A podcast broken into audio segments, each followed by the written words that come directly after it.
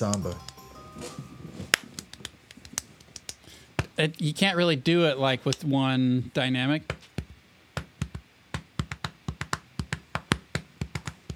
Yeah. Something like that.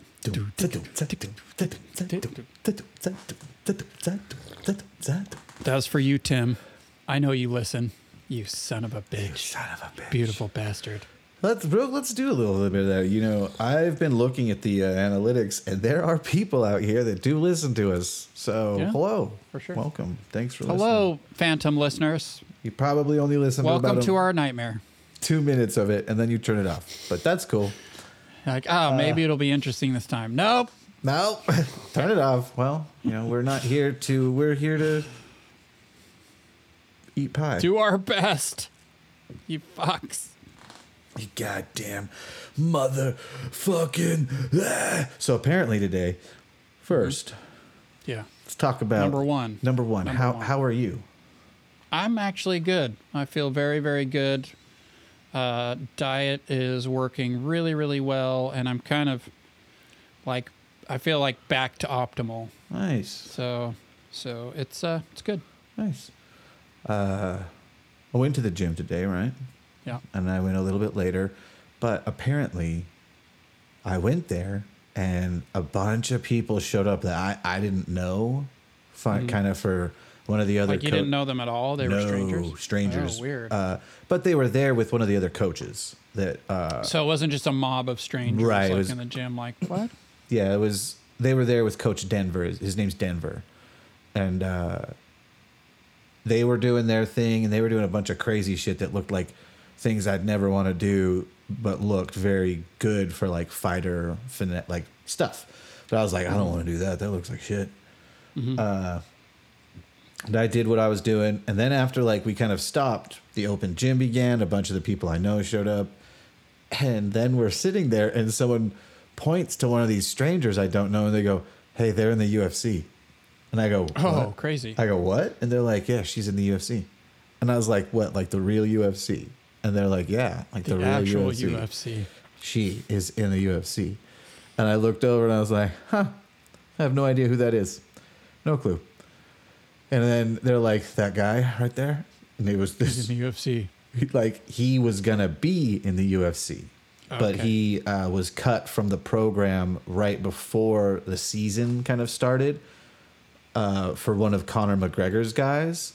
Oh, And crazy. apparently there was like two or three dudes here from Utah that got cut from the program so they could have Conor McGregor's dudes in the program. Now, oh, so he got his dudes got precedent. right, because it's who you know. But that's neither like here nor there. it's always that's that's nothing. What's new? Right. But it was just it's just one of those weird things when you are at a martial arts gym, you really never know who is in there where like with you. I I feel like especially like if you're training in the holy trinity of MMA sports like Muay Thai, BJJ, or boxing, Mm.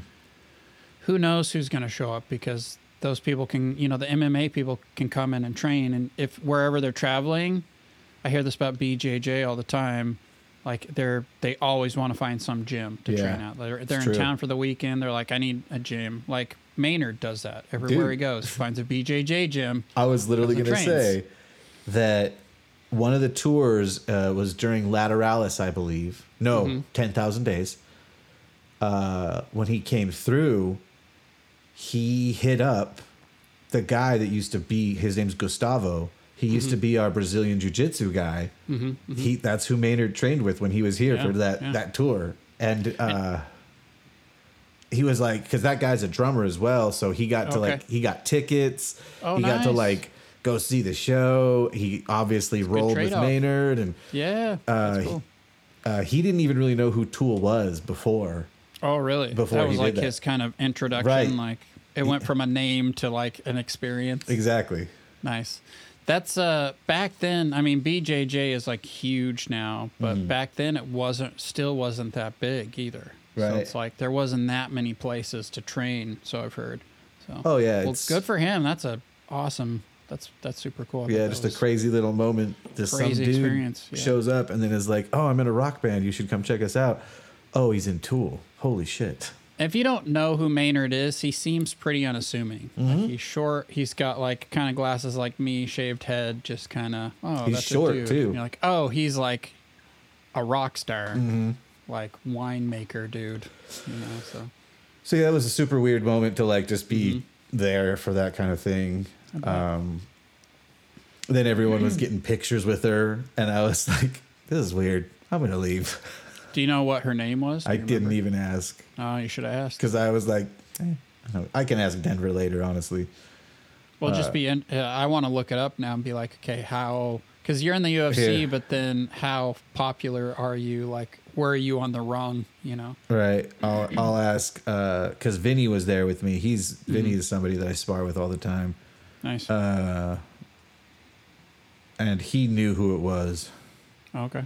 And I'll just ask him, so I'll tell you guys in just a bit. Quite cool. But other than that, let's journal a little, yeah? Sure, let's do it.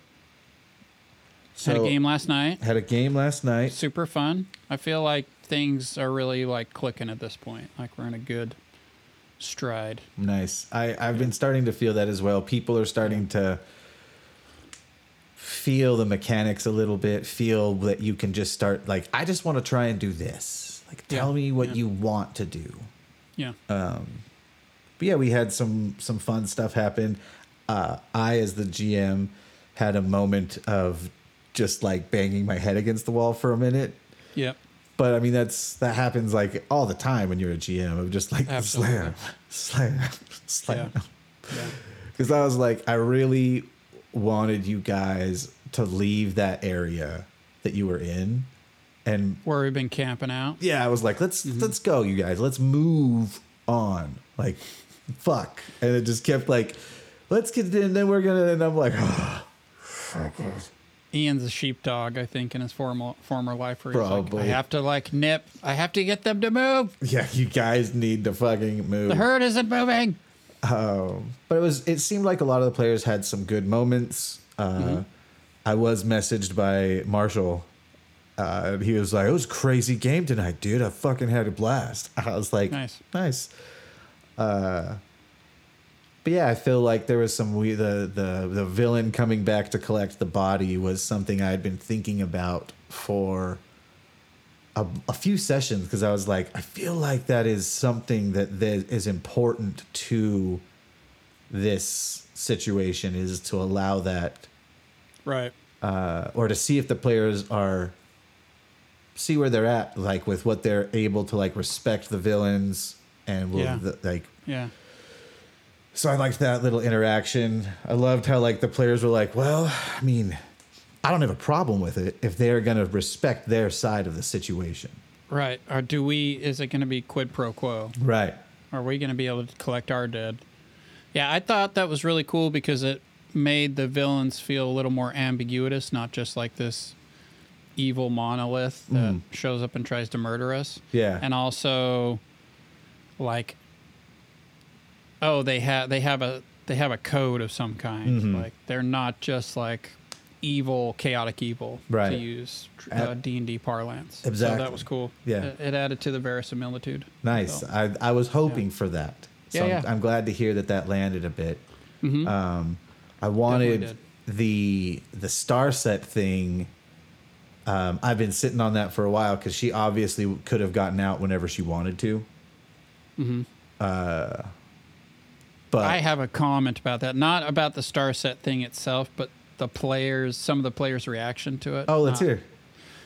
I just again metagaming, man. Hmm. So, uh, one of our characters, uh, they or one of our players made a new character named Vilas, Mm. or I like to call him Wheelus, like pretending he has a Latin name. Um, he takes a character aside. Nobody listens to that, so everybody thinks they're part of the conversation. Conversation. It's like no, they're off on the side. And then one of the players is like, "Well, I wander over there because that's what my character does." It's like, what? No, no, it's not. But it's not my place to to argue that point, you know. But I was like, dude, so metagamey. Right. I was I, like, I wanted to bang my head against the wall for that. But the star set thing I thought was cool. Nice. I'm glad that I I'm glad that landed because it, it the whole idea of it, I felt was. Uh, I'd been like, I wanted to have that happen like right when she got trapped, but I was like, calm Too down, much stuff going on. right? Calm down, wait for a better moment. Yeah. Because again, it's another character that's potentially a villain that is like there, like hanging out now. So the party's kind of like, uh, I hope it murders one of us. You hope it murders one of you, huh? Yeah, because it's like we took them in, you know, family, blah Right. blah blah, and like one of our characters is like, "Were they nice to you?" It's like, "What does it matter?" I, want, I feel this way. My character feels this way. It's like, what does it matter if people are nice to you if they're not reliable? Right. Like, obviously, these villains have been reliable for her, which is why she owes them her loyalty. Mm-hmm. So I want to, I want, I would love for that to be a turn. Obviously, no idea what's going to happen, but I'm like, I'd love just to wake up and like somebody prominent is dead. Oh, Fuck. and, I, And she's gone. We don't know what happened. She's she's she's gone. all the miners, all the gnomes, they're all murdered. Their throats were Oh, slit. brutal. Um, no, I do have. There's some stuff in the wings that uh, is going on actively. Um, so we'll see. We'll see. I Time will tell. I don't want to. I you know me. I'd love to sit here and like wax about that. no, don't. right. But Keep for the- because you're here. I'm like, no, I'm not. yeah. I'm not letting you.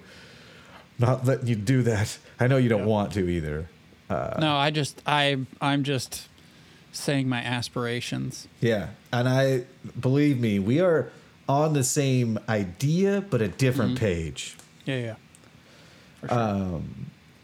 But we uh, we didn't play this last week, uh, but we did play Blades. If you want to like talk about some Blades. well, I've also been doing planning. Oh yeah, like what do you tell me? What's up? So Blades, the big revelation for Blades is I planned on a different day, and I can't tell you how much more relaxed I was GMing. Mm. Like it was a huge difference in like just running the game and being comfortable and just being able to chill and do normal stuff the day of, and then review my notes and be like, okay, good to go. Nice.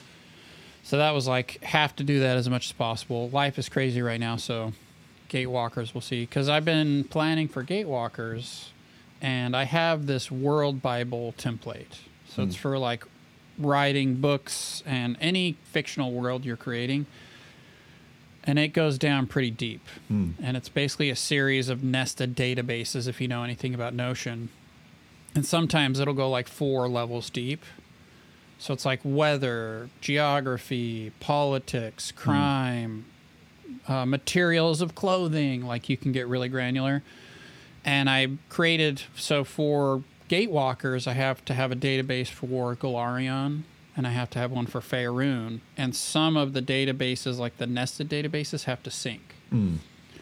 But then I'm kind of it's a second draft, so I'm reworking the first draft so that everything is uniform. So like I can like pull it out when I want to start writing hmm. like a story, and I can use it for that. It's just been a ton of work. It's still ongoing. Like I'm not done, but I want to have enough ready to go for because I've been also uh, building out certain parts of the database for Golarion. So, like the river kingdoms and the broken lands and the locations that you guys have visited and might visit, and the surrounding kingdoms around the riverlands. So, Kyonin, and I think the Bright Lands is another one. So, it's been a ton of work and also learning more about the lore of Golarion and some of those first edition splat books. So, there's one just on the river kingdoms very informative. There's Nice. a lot more info information. Like there's not really the world guide for second edition is great for an overview, Mm-hmm. but like if you want to know about Seven Arches, you get like three paragraphs. Yeah. If you want to know about Seven Arches and you open the River Kingdoms like one ebook, you get like three pages. Oh shit. And you get like there's a whole section on the Wildwood where you guys are right now, and there's a section on the Seven Arches, and there's details in there that they don't talk about. So it's really nice to have like kind of all that detail because that adds context for me as a GM. As you guys, you know, do unpredictable things, Sure. it allows me to know what's going on in this area and how it works and what's been going on in the history mm-hmm. of the the area. So Nice. That's been uh, really fun. It's a lot of work, but I really like the world building, world Bible stuff. And I know Notion really well now. Nice. Yeah, that's you seem to have gotten real fucking good at it. I use it all the time. I use it for all my teaching. I use it to like I built out my schedule in there. Like I use it for everything after reading uh, Building a Second Brain. Oh, That's nice. like that's my sec like Notion is my second brain. I'd like to use Obsidian, but Notion does pretty much the same thing, but it's more visual. Oh, you don't have to know as much uh, markdown language, where Obsidian's absolutely required, and it's hard. It's not visual. It's all. It's more programmery. But Nice. uh, Obsidian is super cool too. But yeah, it's really like anybody if you're if you're wanting to GM or even take notes for uh, games, Notion is great. It's free. It's really fast, especially if you get a little bit of the markdown. So, for instance, if I want to make a bulleted list, I can press uh, Command N, make a new page. I can send it wherever I want. Uh, press like Shift or Dash Space, and that I can start a bulleted list that Hmm. quick, like ten seconds.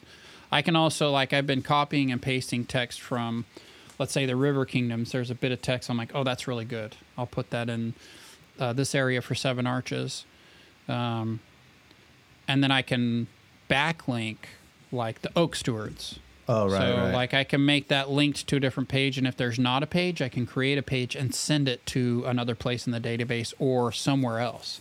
So I could send it to the Faerun database, for instance, if I wanted to. nice. So it's immensely helpful for like, you know, I can have my notes where if there's a certain monster that you guys might fight, I already have it in the database and I can just backlink to it, open it as a different tab and have it open and I'll have like the stat block in there. And so it makes everything very quick and streamlined. It's just a lot of front loaded work basically. So really, really good That's awesome. highly recommend it.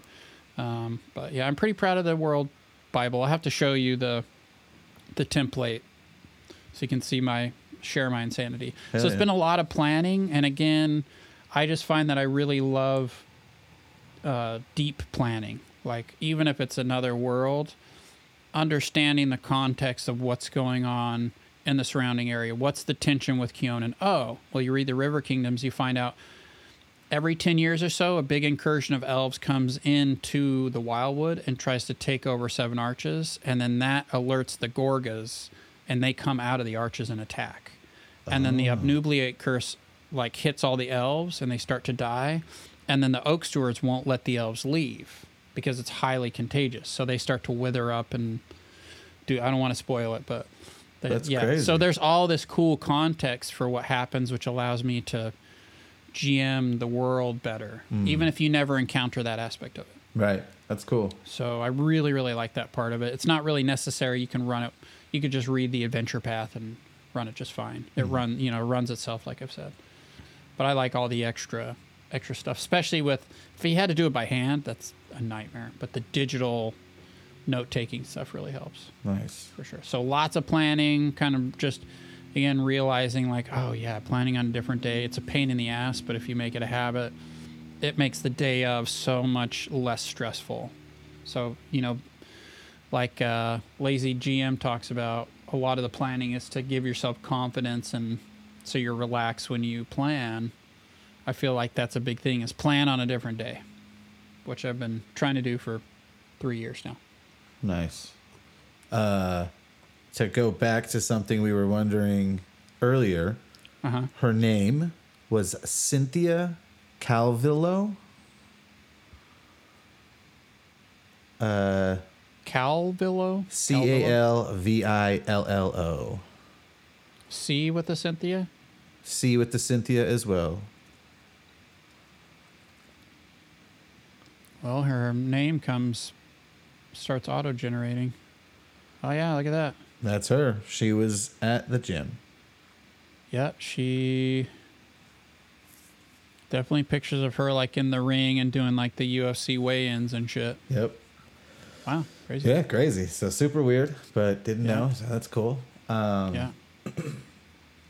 That, that while you were talking, it reminded me I wanted to get your perspective in that moment real quick Mm-hmm. when uh, I reached into Yoba's backstory and forced you to describe something you weren't anticipating.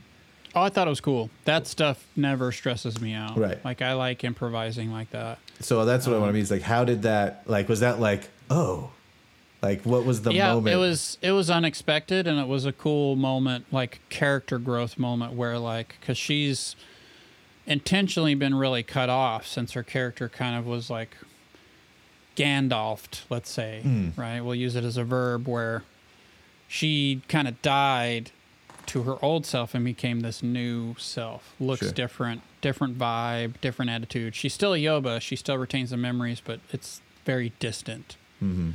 So it's kind of bring like kind of bringing down some of that barrier and Mm. reconnecting with it. And now she has this quest to like see if any of her uh, ancestry is even alive sure. Because as this and i was going to ask but i'm like i bet ian's just going to make me wait what the creature's name is that i encountered because Oh. yoba wants to ask that but i'll wait i don't want Sure. to know outside a session i'll Sure, wait sure. till next session um, but yeah i thought that that was really cool Nice. like that was interesting and and i i uh i enjoyed it It Nice, because the there's there was something that tied you to that specific thing that Mm-hmm. happened way or like a while ago, right but it didn't like really phase you. So I don't even know if you've ever thought of it since then. you're talking about when like i saw another version of myself Yes. Yeah, yeah, yeah. I remember that, and I'm like, I know that's a hook, but just the way I'm playing the character, she just doesn't care. Like, there's Right. no. She's almost like a sociopath, like not in like not a psychopath, but like her emotions, she's not really in touch with them somehow. Right. The the uh, the changeover was too traumatic, maybe Sure. you know.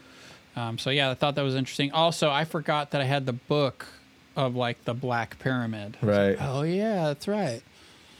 Um, and that's another thing I want to do is because my notes are super disorganized for the Friday game. Is I can use the World Bible to organize like, oh, here's all the NPCs we've met, and here's like, here's all the things, the items that Yoba has in a way that's easily accessible for me too. So I can use it as a player as well. But yeah, it was super cool. I liked it.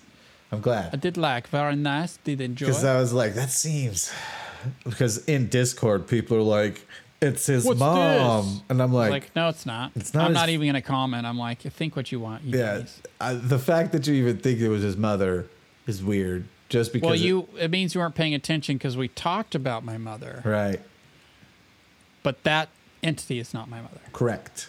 And I, I knew it landed with you. Yeah, yeah, yeah. And just because it said my child, it does that doesn't mean that is literally her well, child. also what like priests, you know, like like the high priest will say, or the high deity will say. Mm-hmm. exactly. You Like, it uh, landed on you. yeah, yeah, I got it. Yeah, It's like a nine. It was like a beautiful flip and bloop right in the water, and you were like, "Oh, I got you." yeah, yeah, yeah. Sweet, It was it was well played, sir. Hat off to you. nice. Thank you. I've Yeah. Again utilizing your thing of like letting things percolate, letting them Yeah. like spread evenly as they need to, and not jamming it. Well, and it's it's hard to do, especially if you're excited or you've been holding things in and you have these secrets that you want to reveal, but they won't land unless you let them emerge seemingly organically. Even if you're like, I'm going to manipulate this so they go left, and then I'm going to allow this secret to, to be manifest or something. Right. I don't feel like that's railroading, unlike you know Schrodinger's monster, Right. Like we talked about last session or last session, uh, last episode session thing. Last recording. Talkie, t- last talkie time. Yes, Uh, but yeah, it's really hard to do. it is. It's Yeah. very hard to do. My my big thing now is not in session; it's after session. Mm. I can just keep my fucking mouth shut. because I like, oh, I did all this stuff. Shut up, Eric. Don't Nice. talk about it. Don't tell him. Yeah. Uh, with that, what are we talking about a little bit today here? We actually have two topics. Um, you requested to start with one, just like kind of because we didn't really get to it last time, but it seemed pertinent, which is theater of the mind versus tactical play and Sure. kind of how that affects the game. You've had to deal a lot with theater of the mind. lately. Yes. And the pitfalls. Again, theater of the mind, I think, is a bit romanticized. And so you actually have to be a better GM You to to really use it effectively. Like I think that's one of the things that makes Matt Mercer a really good GM is he he knows how to use theater of the mind like to perfection. Oh, he really like does. his language and the way he describes things. It's really really good, regardless of whether you like his style or not. Mhm. The dude, the dude is masterful. And then we're going to talk about the role of humor in TTRPGs, especially as a GM, and also the intersection of TTRPGs and improv. So that's a lot of stuff, but kind of how does humor fit into all this? Because we both have used humor a lot, especially yeah. when we're introducing characters and stuff. So Fuck yeah. yeah, but theater of the mind versus tactical. Theater. Oh man, thoughts. With the for the last, I mean, since January. Uh, no, yeah, about it was like January. March. It was like March. Well, we started. Our first sessions are recorded in December. Right, but we didn't switch over to Cypher Right, right, right. until about March because February was when everything kind of fell apart, and then by March we had transferred over. That's you're right. there. Um, and So it's been about four months. Numenera is kind of loose with the way that it talks about doing battle. There's not like feet don't matter necessarily. It's about distances, like an immediate distance, a short distance, long distance, longer distance, and how you narrate those and what you can do within those distances. So theater of the mind, if that like again this bleeds into a few topics that we've talked about, but when there's eight players and I'm controlling six villains and there's eight players, theater of the mind becomes insane. hmm Um, I love doing it. I love theater of the mind uh, battle because tactically I'm I do enjoy it. I shouldn't dog it or anything because I really do enjoy it. And my old perception was, yeah, whenever you get in a tactical battle, though, everything just takes too long. And now I've learned from doing theater of the mind for so long now that that's not true. Uh, going into initiative slows everything down. Yep. Like it doesn't matter what system you're using, uh, everything will slow down as soon as you hit initiative, regardless of the style. Uh, Yeah. The only thing that speeds it up are prepared players. That's the Yeah. biggest yeah. thing that makes it go quicker. Yeah, and also how you do initiative. Mm. That's why you have like there's optional rules even in D and D of side initiative where you have one side go, so the the PCs go and then the monsters go, Mhm.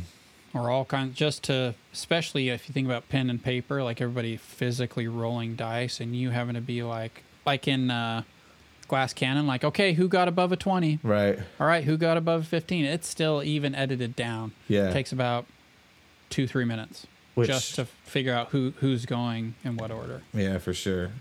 Uh, but with theater of the mind, I've found a lot of joy in the descriptions of stuff. Um, and but where I was lacking when we first started was kind of the dis like how we were talking about like making sure people knew like know what's where and making it firm so people are aware of like oh I know that that's over there. That part's a bit harder when you're doing theater of the mind. So what my fix to that was to create a battle map situation that's not about anything other than putting a token on the board so everyone knows that dude's to the left, that dude's a bit of a ways, that one's over mm-hmm. there, and give you like a real broad strokey token movement. So when someone moves like moves their token closer, it doesn't they're not like 5, 10, 15. We're not counting that. We're just moving it and being like, okay, you're here now. Mm-hmm. You're mm-hmm. close to them Yeah. And it's made the battles a bit easier to digest in those moments because people are like, oh, okay, so it's almost like a blend of tactical meets theater of the mind. Yeah. Well, I Uh, think you'll hear about GMs, even if they're hardcore theater of the mind, they usually have a little paper map that does basically what you're doing, but you're showing it to the players that looks a little nicer.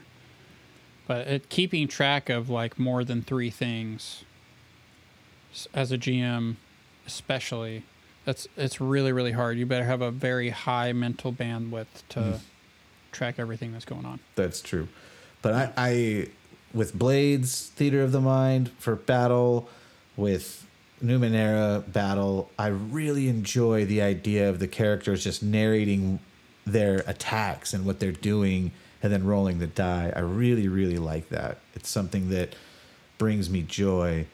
Yeah. Um, But I will say this before I, as I'm handing it over to you, Eric, Mhm. is I do crave knowing now that it doesn't actually speed up the battle because that was one of my initial thoughts of how much I was going to like it, Yeah. and finding out that it doesn't. I honestly crave tactical battle hmm now. Yeah. Uh, Yeah, I yeah. crave running it. I crave the a lot of that idea. I still do. I I love my players that really have embraced the this whole system and are really Mm-hmm. starting to like jive with it. I really love the stuff that they're starting to do, even Mm-hmm. combat wise, idea wise. But there's still that there's a part of me now that's like, okay, now that I've gotten a good meal of this, I understand that I do like it. However, I really do love the movement and the rulings and the crunchiness of some stuff. And with that, Yeah. tell me your thoughts on the what you've experienced now with that scenario with both. Uh, well, I I have the um, ability right now where I I run blades on Sundays, which is all theater of the mind. It's not tactical at all, and Pathfinder, which is very very tactical, especially in combat, because, like for instance, when we did uh, Sunless Citadel last year, last fall, that was also tactical outside of combat. So we did what's called the token crawl, where you have your token and you're actually moving it on a map through the dungeon. And that can really, really help. Some of our players was like, I'd really like to see what's going on because we started in Theater of the Mind. Sure. And the thing about Theater of the Mind versus tactical, the biggest thing is it takes away agency from the players Hmm. because they're completely reliant on the GM being their eyes and ears and five senses and knowing what's going on. And I think also weird things you don't think about, like the fact that your vocabulary might be really good, but you might say a bunch of words that the PC, the players don't understand Right. like they've never heard corridor before or something. Um, and so there's a lot of awkwardness that can come in to play, no pun intended, especially if your players aren't listening. Which the more players there are, the more likely that things are going to be scattered and just more margin of error, more moving parts. So I like Theater of the Mind for the uh, immersion of like the the narrative play. So if you're doing a really narrative driven game like Blades in the Dark, the theater of the mind works really well if everybody's kind of in it to win it. Like you're all there. Like one of my favorite encounters recently was when you went to go assassinate the Union leader, and there's only two players in the game, so they both had multiple characters. But one of Ian's character was a sniper, like on a roof across this canal, and then there's two other characters kind of in the mob, and then this swarm of rats like bursts out of the window, and like I, it, it felt like everybody kind of could tell what was going on, and, Oh, yeah. and they were immersed, and like it was it was fun.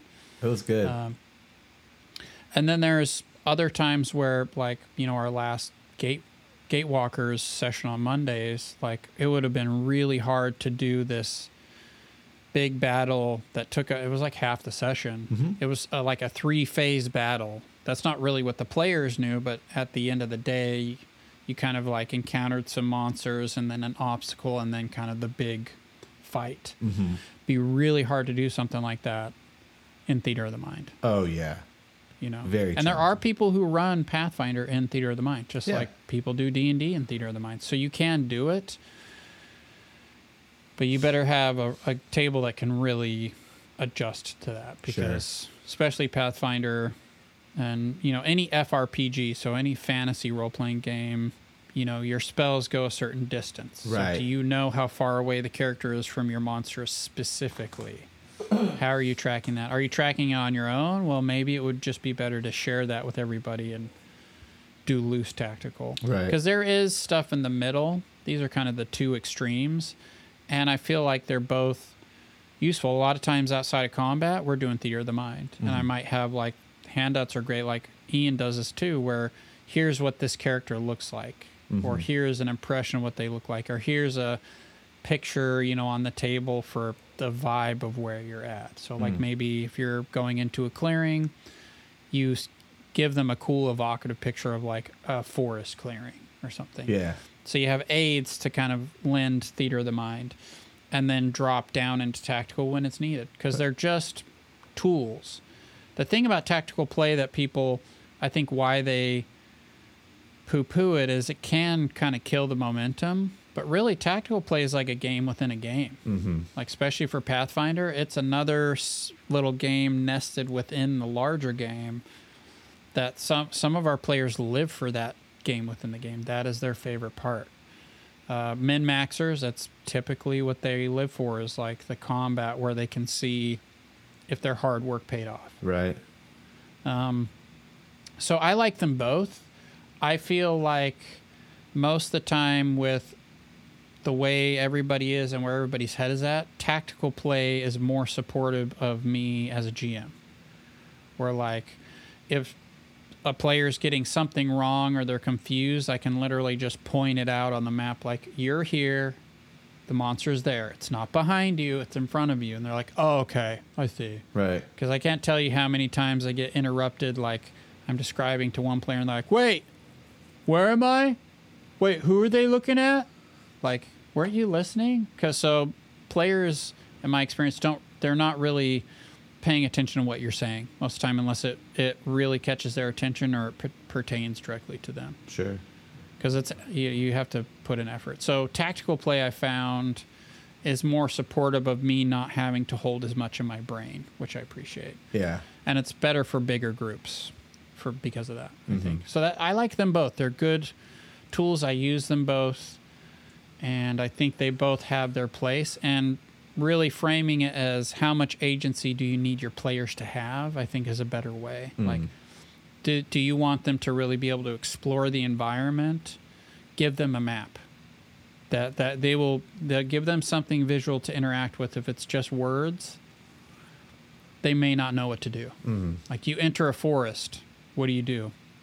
Okay like what else do i see in the forest? Like what kind of Trees. trees are there? Is there a path? Is what time of day is it? So just saying you enter a forest leaves all this stuff unsaid and that is again where the agency thing comes in Sure. so that's that's my opinion on it I like it. I I see the val. I lo- like we just said. I love both of them so much. Yeah. But I've yeah, when the players are in and we're doing theater of the mind, it's fucking great. It feels like you're watching like a little scene of a battle. you got a movie going in your head Yeah, yeah it's cool but it takes time. So it's It a, does, It's a thing. well, I Uh, mean, one of the one of the highlights of uh, Sunless Citadel was one of our new players who was just kind of he was like, "Yeah, I'll try it." He we found this like evil statue in just a side room, and he just decided to like basically destroy the statue and like do an exorcism, and it was all theater of the mind with a few rolls. But it wasn't really even within the rules. We just kind of hand waved it and went through it, and it was super fucking cool everybody was in it. You could visualize what was going on. Like I was able to manipulate the lighting on the map to add to the ambiance. yes. So you're kind of get you get a mix of both when everybody's in there, but that's not going to be all the time. Yeah. It's, it's very rare that everybody's locked in and like yes. Right. With the with Friday, I feel like we get at least three people that lock in consistently with stuff. Yeah. Every at least three three sessions out of four, Yeah. uh, we get a good chunk of people locked in. Mhm. Monday, I feel is the same kind of thing. I think that we get a few players locked in each time. Well, yeah, like I've said, there's two that are locked in. There's two that are just there to have fun, and then there's two that are unlocked. that are free. They're unlocked out, just floating in space. Just free. so yeah, I think I think they're both useful. I mean, interested to hear listeners' thoughts. If, Mm. is there is there another type of play that you use that we're not talking about? Because Right. there could be another mode. I really like. I mean, the thing is, I just love Pathfinder. I really fi- feel like I found my game. Not that I won't play other things, but that is home. And that is a tactical game. Oh yeah. So I think all in all, I like tactical play more, but I love Blades. And there's some amazing stuff that comes out of Theater of the Mind and being more washy. But understanding that's what Theater of the Mind is, it's not more freeing, it's actually more constricting. yes. It's the opposite of what it seems like on the face of it. That's that's the attitude to have going into it, I think. It's true. So Yeah. uh yeah. But on to the next. yeah. Into the next thing. On to the next. Humor in TTRPGs. Specifically, I, th- I would say as a GM, or let's say introducing new characters. Like, so if you have a PC that you're playing that's, you know, fresh as a daisy, bright eyed and bushy tailed, All right. how does humor help ease a lot of the awkwardness? I feel like you and I are not, we don't really feel awkward about playing new games anymore. We play No. too much where we're like, yeah, I got it. But it definitely used to be really awkward. Yes. And uh, I still feel uh, little sample of Ian.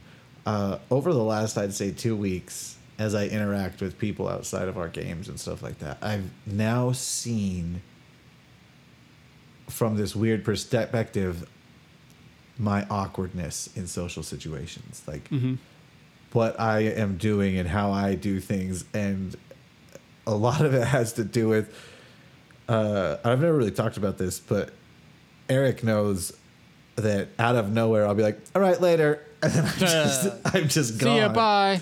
And uh, that comes from the fact that I feel like I've I've gone into rambling. I'm not every, and I start to analyze everything. I need I've to said. stop myself now. Bye. Right. And that ha- I see myself now doing that everywhere. And I'm like, "Oh man, that's funny." But using humor as a like let's let's talk about everyone's favorite character that Ian has played in the past little while, and that's number 3. Mm-hmm. And how much I hated playing him.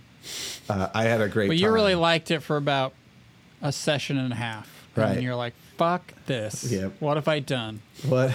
Because I started using a voice and everyone thought it was great. And I was like, yeah, fun. And then the minute I was like, all right, I'm going to low key not do the voice as much. And Eric's like, hey, where's the voice? Well, that voice was like part of its identity. It's like if I stopped doing Sunspot, the NPC, I was like, hey guys, what's happening? Everyone would be like, what are you doing? Ever- And I, I, the humor, I don't know, that's like bringing a character I the to ease tension is because for me, I want all the time. I want the group to gel, right? Mm-hmm. So, using humor, excuse me, for me. I mean, I mean that's that's even like super like Ian as well. You know, trying to get people to laugh or smile is a mm-hmm. way that I will break tension Yeah. and get people to know that it's like, hey, it's cool. Hey, it's cool. Right. So I think that that that carries over into how I GM or play. Is I utilizing humor and sometimes it's dry, sometimes it's just I'm not even trying to be funny and people think it's funny. Right. Well, you have a tone of voice that is humorous a lot of times. Like if you you put a little bit of attitude on your words, Right. people are going to find that funny. It's a just playing a guy, just playing a Yeah. dude. Playing a dude, man. Just playing a dude, dude. a dude, bro. Um, but using number three, I I wanted him to bring a smile to people's faces. He was supposed to be like, uh, kind of a happy-go-lucky Ratchet and Clank like Clank kind of guy Mm-hmm. with a weird voice, and he was just an explorer, and he was just this little robot guy, and he just got fucked with everywhere he went. So Got his arm taken from him. yeah, he was he got cursed. Now everything he did was obviously like my choices that involved not thinking about things and just doing shit. Right. But I to me it was bringing the humor of that as well. Sure. Uh, even though people are like, "What are you doing? Don't do it again. There he goes. Stop it him. Quit opening doors, you son of a bitch!" My favorite thing was the irony of like you'd been created to be like the perfect explorer, but then you're just like the worst. The worst explorer ever. He just opens doors, Just walks through crashing places. through, opening doors. Like Yeah, I think was- you escaped from the workshop early. Yeah, I think it was a probably. Pinocchio story. I think that if uh, we would have had to play longer, he would have. He started turning t- kind of into a little dick at the end, just because he hated some of those people he was with. He liked. When we some of them. discovered like he had anger issues, that was the funny part. Like, like it was part of his. Even though it was kind of Ian being frustrated too, it was part of like his character development. So it worked Yeah. really well. So, um, What about you? Yeah, I think- humor. I think that's good. Sorry, go ahead. No, no. What do you think about the um, passing off? Uh, I mean, using humor to like get people's defenses down is an old like Hollywood trick. Probably Mm. goes way back beyond that, but writers have been using that for a long time. So there's a veritable tradition that goes back hundreds of years, uh, you could say, Mm. um, or at least decades. But I would assume, I mean, if you think about like the, actually, I have it as my little icon for my notes on this, just to for the topic and stuff. You think about drama, and what do you have? You have the two masks, right? One is like the laughing mask, and one is the sad. So you have like comedy and drama. Those are Mm. kind of the two. That's your binary, old school way of thinking about like stories Sure. or comedy and tragedy, something like Right.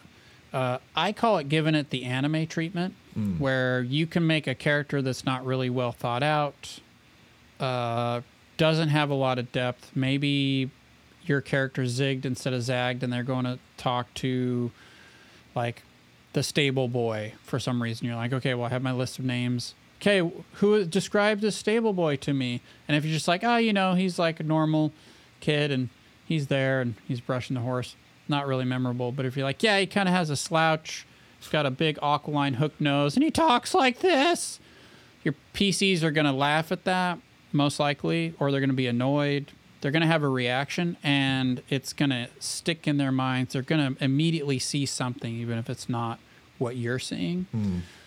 And then if they keep encountering with that character, if they like it, you can build more depth. Uh, the penultimate or the uh, the ultimate rather, not penultimate, not secondary, primary.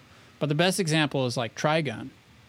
Or Oh. like if you think about Vash the Stampede, if you haven't seen it, Vash the Stampede is like this outlaw, and he's known for like everywhere he goes, just destroying towns, and it's kind of space westerny. Um, and at first, basically, you find out he's just like the most happy-go-lucky idiot who just loves eating, and Yeah. it's hilarious. And then as you find out more about his backstory, you're like bawling by the end Yeah. because it's so deep and so well written and so cool. But it doesn't really start that way. It just starts out as this silly thing. And a lot of anime, that's a trope where like it's very silly and the main characters are humorous and they might like eating a lot or they have some extreme characteristic. Mm. So I try to do that with my characters as well, where especially if it's improvisation, where I'm like, they have this. Maybe it's like, maybe it's the dwarf who's super mean and always flexes in front of the mirror or something. So Right. like every time, like you you need like a sword by tomorrow, and he keeps getting distracted because he's like, what what were you saying? Things like that, just Right. really extreme because you can. It doesn't break the suspension of disbelief in TTRPGs to do that. Right. You can be very, very silly, and the players love that. Oh, I love it as a player too, like really silly characters that you can kind of develop as you go along. Like that's part of the fun is like discovering who this character is Yeah. more than just a silly mannerism and voice. You know, Absolutely. And- my my oh, I'm sorry. Go ahead. no, no, no. Keep going. What's up? I was just saying my personal favorite NPC right now is Sunspot, who is a leshy asshole, basically. Ian Ian's character hates him. I don't know if Ian hates him, but he talks like this, man, and he's always bad mouthing Ian's character. Always. Uh, but basically just started out as like a silly concept. I think we talked about it where like you went next door to like the cabaret place. There's this little restaurant more like, you know, candlelit dinners. Each table has a flower on it, and I was like, what if it's a leshy instead of a flower? And it just evolved from there. But I actually have a whole story for what Sunspot is doing and how it incorp how they incorporate into the campaign that you're on, the adventure path, and and uh, yeah. So it, you can really like you can build it. You know, I I used to say it's building a character from the outside in. It seems kind of superficial, but you can really start superficial and just funny and jokey and move into something uh, more meaningful or with more depth that actually really matters to the campaign. And sometimes you'll make a jokey character that your players just absolutely love, and you have no idea why. Mm-hmm. Like you didn't really even do anything. Like the big one for me is always Brick the Minotaur. Right. Dude, My he PC, became especially Tim, loved. And all he did was smash through a door and just kick ass. Right. And he, Just well, his, his whole like, Monosyllabic. yeah, his whole thing was a brick, and like he was like, I'm Brick. And then like fuck you. Like if he doesn't like someone, just very just typical like bruiser. Um so you know you, you never know, but using comedy and it, like extreme voices and stuff really a if you're anxious, great way to break the tension. Like if you're like I don't know what to do, just going going really hard on the paint. It's a great way to get get over that. And also it can mask the fact that you're just kind of making up as you go along, even though the players might know like, "Oh, he didn't plan for the stable boy. What's the stable boy's name, GM?" yeah, that's that's a thing that we all like do to each other. we each all other. do that to each other. It's Yeah. like, what's their name then? And it's like, fucking, it's this. yeah. But what's their parents' name? Listen, Yeah. stop it. That's why you always have a list of names. Honestly, I wish every TTRPG had that Blades in the Blades in the Dark name generator where it mm. has two buttons. Like it has the red and black background and it Right. says male name, female name. And you just click on it, gives you a name. Like I love having that. That is such a good tool. But yeah, having a having a list of names or a name generator on hand open at all times when you're running, uh, hundred percent should everyone should have that. Right. Always have that. And here's a thought as well for anyone that's still here with us listening about this. And you're, if you're worried because you're like, oh, I don't think I'm that funny, then just take, rip off a character that you've seen that you think is funny. Right. Like, Mr. Hanky is who I got number three's voice from.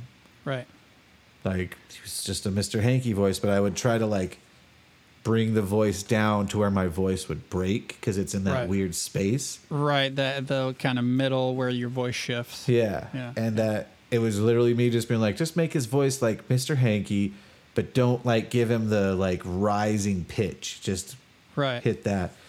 And it worked. People it landed with people. You know, just think of something that you think is funny already and Yeah. rip it off. Who cares? And There's all there's other things like one of my proudest moments as a GM is there is a character who's kind of like the crew's patron in Blades in the Dark. And I wanted my players to absolutely hate this character. I Not really a voice, but he had you know, he always has these clove cigarettes. He smokes like a couple hits and then Fucking the hate cigarette. that guy, dude. Yeah, like I like that's one of my proudest moments because it was just a few subtle things. Doesn't have to be a voice, and you're like, can I get my players to hate this character? Can I get them to love this character? Like, what can I do? Just you don't have to do that much. Like three things, and that will feel like a fleshed out character for what you need them to be. Because unless they really, really love the character and they want the character to come on adventures, which I don't think I've ever had players be like, "Come on adventures with us." Usually they're like, "Don't, you'll die. Right. Don't come with us."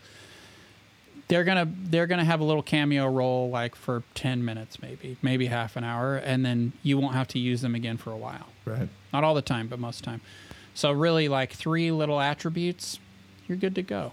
If you're insane like me, you can make a whole stat card with like dispositions and all kinds of details that you know you can uh, do the Weta workshop treatment where there's all this detail that players will never see if if you get off on that stuff. What is that guy's fucking name though? Who? Brom?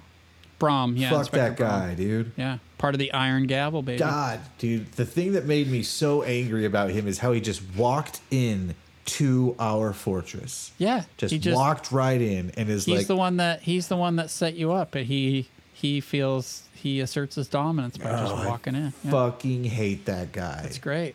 so much. For the moment he showed up, I was like, I don't, I don't like this guy. And he's like, I have a file, and uh, that that made me even more angry. These fucking files you you do. I don't even know why like I care, but it's the concept of being a criminal, and people are like making files and shit. I'm like, Oh, that it totally makes sense. I think that's part of that character's like thing too. Is like, hey, I said no paper trail, Oh, and yeah. now I find out there's multiple paper trails. Like, multiple. and Chime's like, what the fuck, dude? But yeah, that's there, you, you. there you go, listeners. That is the reaction. Like you're looking for a strong reaction. Yeah. That's really so the it definitely does utilizing even simple things like that. You can make a very big impression with a simple thing in these. Yeah.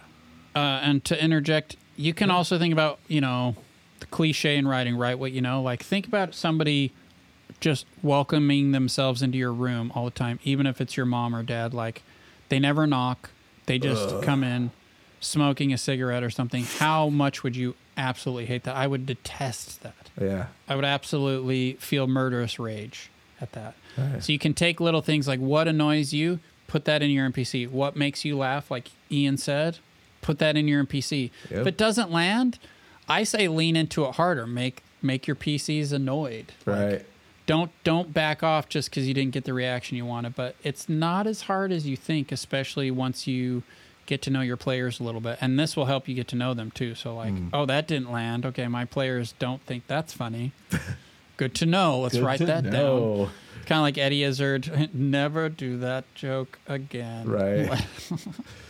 I love it easy. so, um, but yeah, I feel like it's a it's almost an essential tool that I don't think we've ever talked about. Like Right. we don't really. It's just something I think you and I naturally, maybe from like our art school days or something, naturally kind of threw in there Mm. as something because I do this. I did the same thing acting on stage. Oh, I could build sure. out characters by, you know, like the Pirate King, Pirates of Penzance, being very silly and bombastic and loud, big movements. People absolutely love that character, but the Pirate King's like the most two dimensional character ever. He wants to do ladies and get treasure and be loved.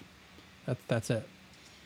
Yeah, you know? we've we've done a lot of acting uh, Yeah. things together, so I think that plays into it. But to touch real quickly again, going back uh, just briefly, hmm if you want to have your campaign be have weight emotionally to the players. Like you want to be able to grab sadness or anger or anything like that you need comedy in there. Yeah. to balance that out because if it's all sadness and all this people are just going to end up being like well we're going to go here it's going to fuck us. Or it's going to go here fuck us. Like there's no uh intrigue. It just is all bad The volume's turned all the way up all the time. Right. There's no ebb and flow. You're not you're not giving them a break. And I would add on lead with humor. mm. Start with humor because lower your players' defenses, get them attached to something in the world experientially. Like, oh, we really love this character. Yeah, we're great. Uh, Where's Where's Sally the dwarf? She's dead. what, What? do you mean she's dead She's hung up in the backyard. Why That- hasn't anybody gotten her down?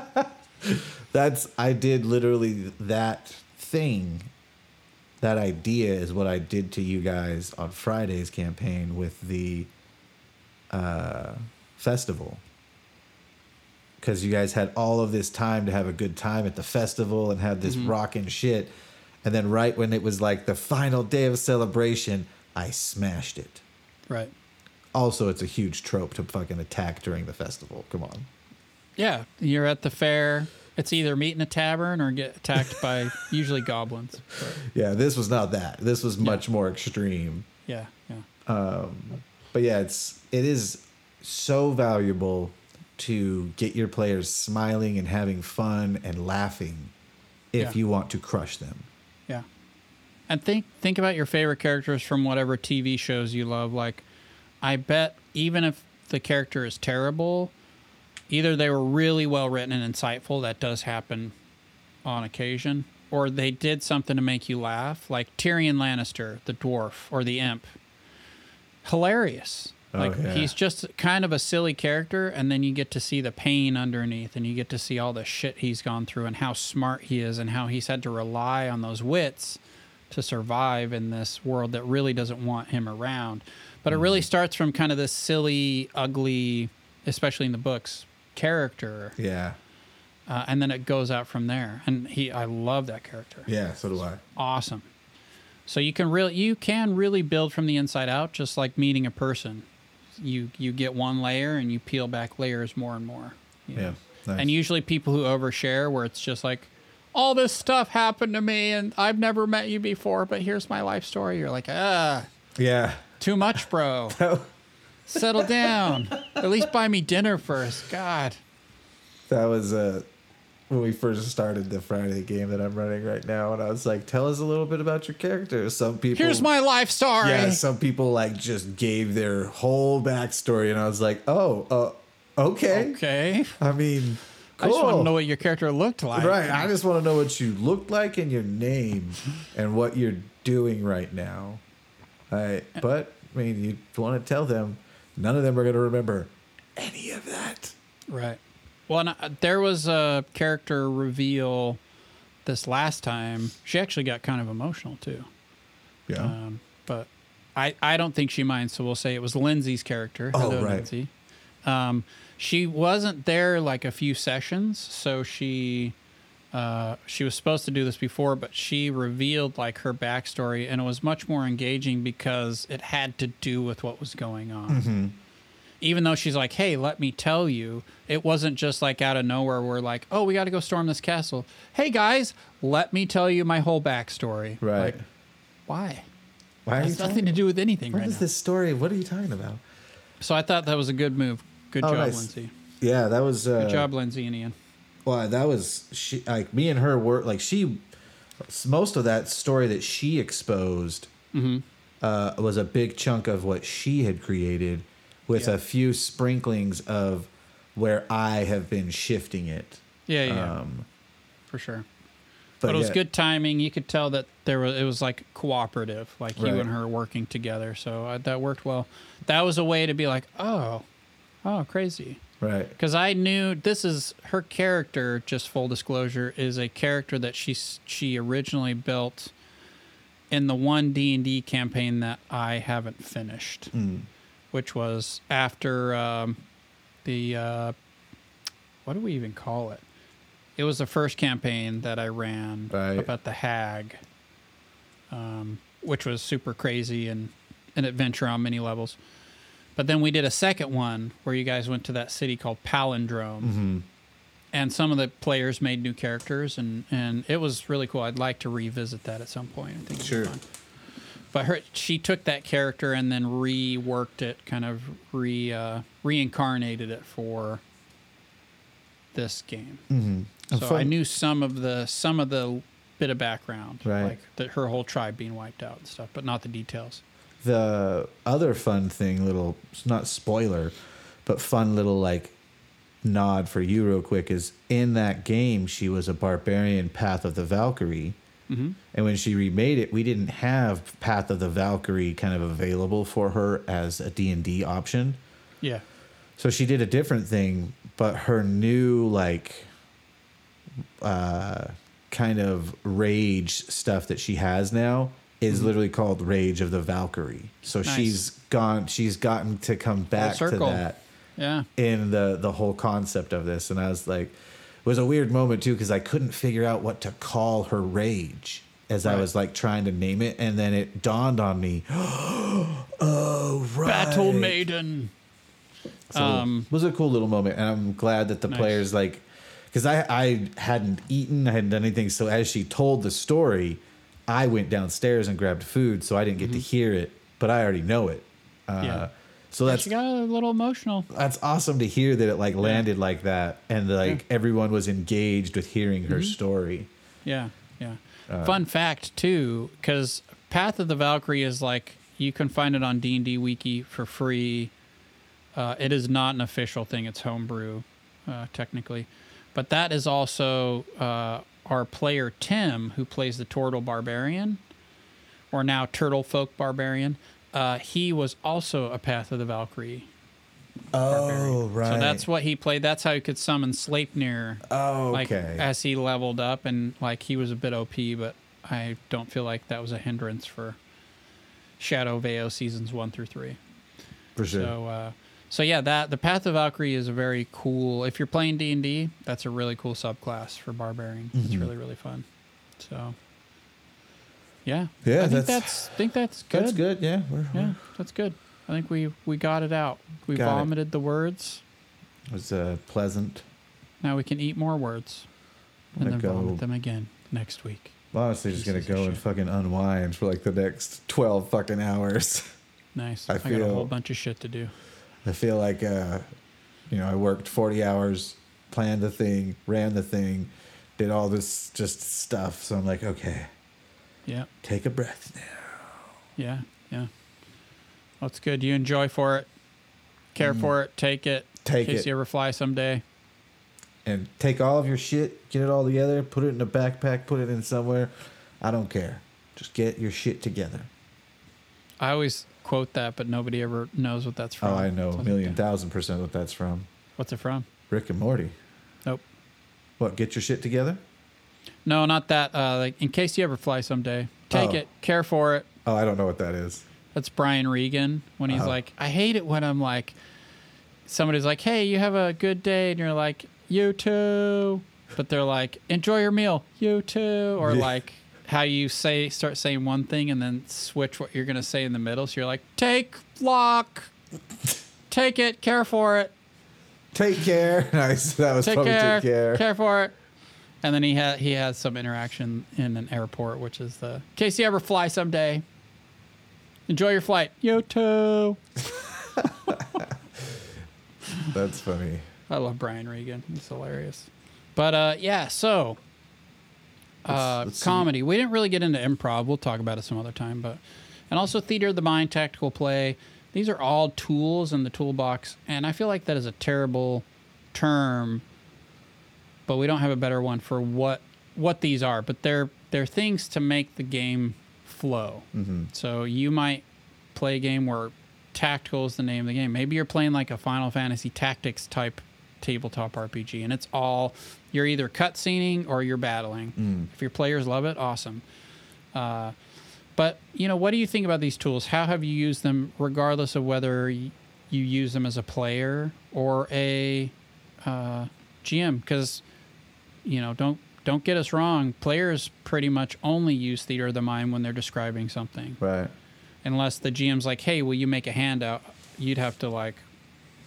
I think a GM would love if the players made some handouts and stuff. That hardly ever happens, but Sure. so like describing your character, unless you have a portrait, it's a little easier to do nowadays with AI stuff. But you're probably doing a lot of theater of the mind description as well.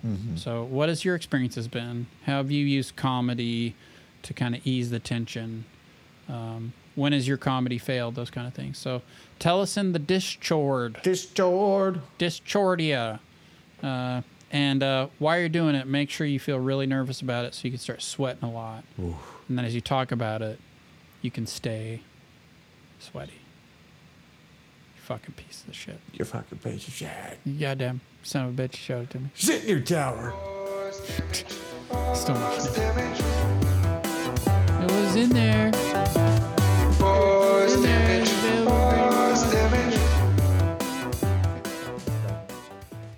like, share, subscribe.